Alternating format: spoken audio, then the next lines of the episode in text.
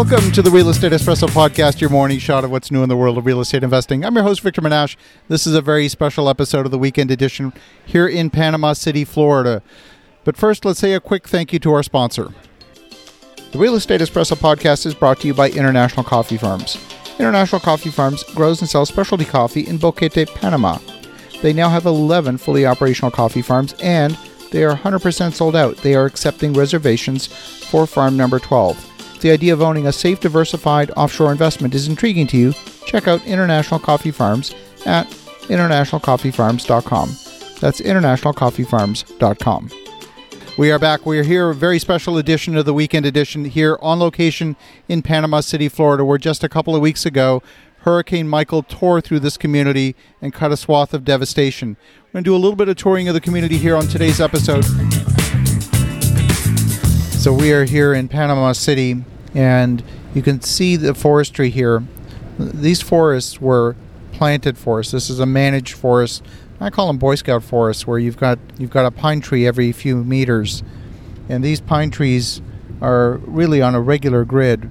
And when they fall over, they fall over like dominoes, all in tandem, or they snap halfway up the tree trunk.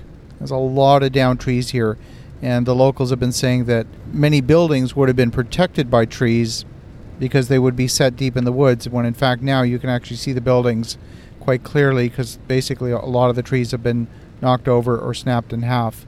You also see evidence of down power lines.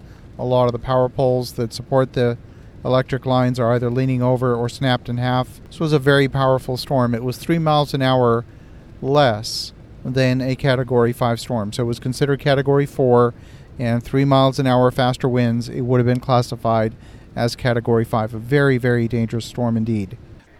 As we're driving through here, we're seeing a number of waterfront homes, and just about every home has a dock in front of the property.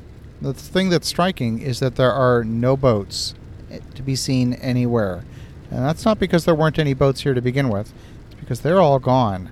They have no longer attached to the wharf, no longer attached to their moorings. Those boats are gone. They're up on someone else's property, somewhere in the woods, but they are nowhere to be seen. As we're driving east here on 98, the scenes of damage are just getting more and more severe. Uh, heading east from the airport, the airport was relatively unscathed, but as you get closer to Panama City and, of course, Mexico Beach, uh, which, as I understand, is complete devastation. We're not able to make it as far as Mexico Beach, and I'm not sure I even want to the images that we've seen are of entire neighborhoods that have been just scraped clean. All you, all that's left are the concrete slabs of the homes. There's just nothing left. The trees are gone, the homes are gone. Everything in Mexico Beach is absolutely gone. The scene here in front of me is of a building. It's a wood frame structure. The windows are gone. The exterior cladding of the building is gone, and all that's left are the wooden studs. Some of them are broken. Uh, there's a tree that has fallen, uh, has crushed up about a third of the building. Uh, I don't know that this structure is ever going to be salvageable. It's probably going to have to be demolished and rebuilt. And it's a scene that's repeating itself all over here in Panama City. And of course, the biggest question is once residents leave, and you know this, the insurance claims are going to take months or years to get settled. Will they rebuild? Will they come back? Will there be continued demand for real estate in this location?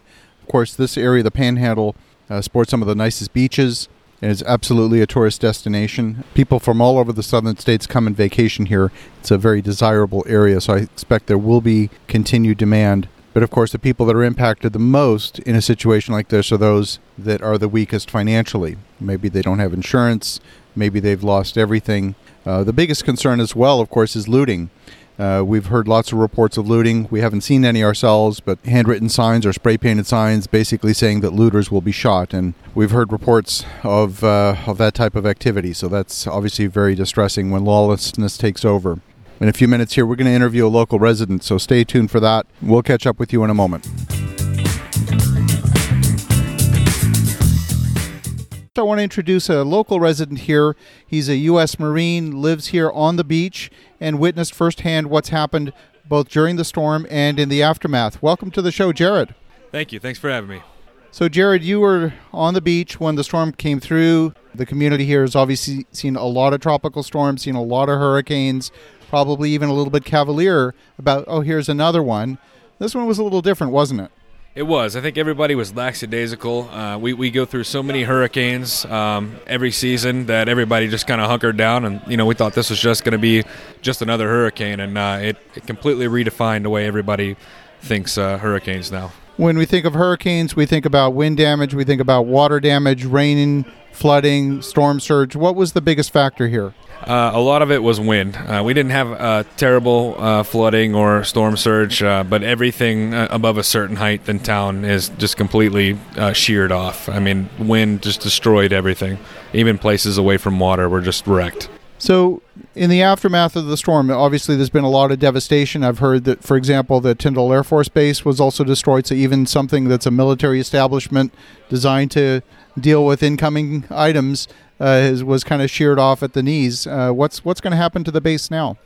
Oh, right now, from what I've heard, uh, my friend is an Air Force pilot. They've requisitioned the strip to fly supplies in for relief aid. Um, but as far as the future of the Air Force Base, what I've heard is the F 22 squadron has been split and divvied up to other states, and that uh, going going into the future, there there may not be a, an Air Force Base there. Obviously, that's going to have an impact to the community in terms of any rebuilding effort because if there's no longer a base there, then that whole economic driver just disappears. Talk to me a little bit about the makeup of the community here. What are some of the main economic drivers? Obviously, you know there is the military, but there's a whole lot more as well. Uh, our biggest our biggest industry is tourism. Everybody comes here to escape and, and to enjoy the beaches, and so all of these businesses and bars and condominiums and all that kind of stuff. That's where our main income uh, comes from. But uh, you know, a lot of these places are gone now. So uh, most of the damage uh, was in town. Panama City Beach fared pretty well. Our big attraction, Pier Park, which is which is our, our huge like outlet area. Uh, it fared pretty well, but as far as in town's concerned, uh, you know, we, we, we no longer have hospitals. Uh, uh, most of the banks are gone, and just any any downtown businesses they're just picking up pieces now. When you see images of, let's say, tornado damage, you know, you're talking about a few hundred yards.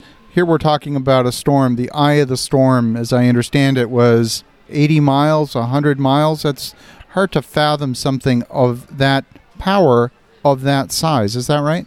That's correct. And I've seen a lot of hurricanes in my life, uh, especially living here for 20 years, and I've never seen anything quite like this. The best way to, to describe it is a, is, a, is a tornado that was that was from Panama City Beach to Mexico Beach and just took out everything in its path. It's uh, it's a sight it's a sight to be seen. You're just coming back into town and you plan to pick up your chainsaw and do a bunch of relief work.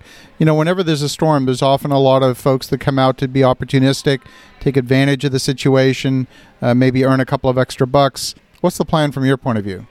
Well, you know, it, you know, from a from an entre- entrepreneur standpoint, uh, obviously, when there's work to be done, like there is here, you know, it would it would make sense to go in here and uh, do the best you can to make some money. But you know, a lot of these people lost everything. Uh, their homes are gone, and they may not even have cash on them. Uh, they're, who knows if their ATM cards will work or anything like that. I just want to come here, and uh, I got a chainsaw, a perfectly good set of hands, and I'm just going to go and start cutting stuff up for free and and uh, helping people because I, I, don't believe it's right to charge people who lost everything uh, any more than what they've already lost. They paid their price. I love that. I love that, and uh, you've uh, enlisted some of your friends to come and help as well.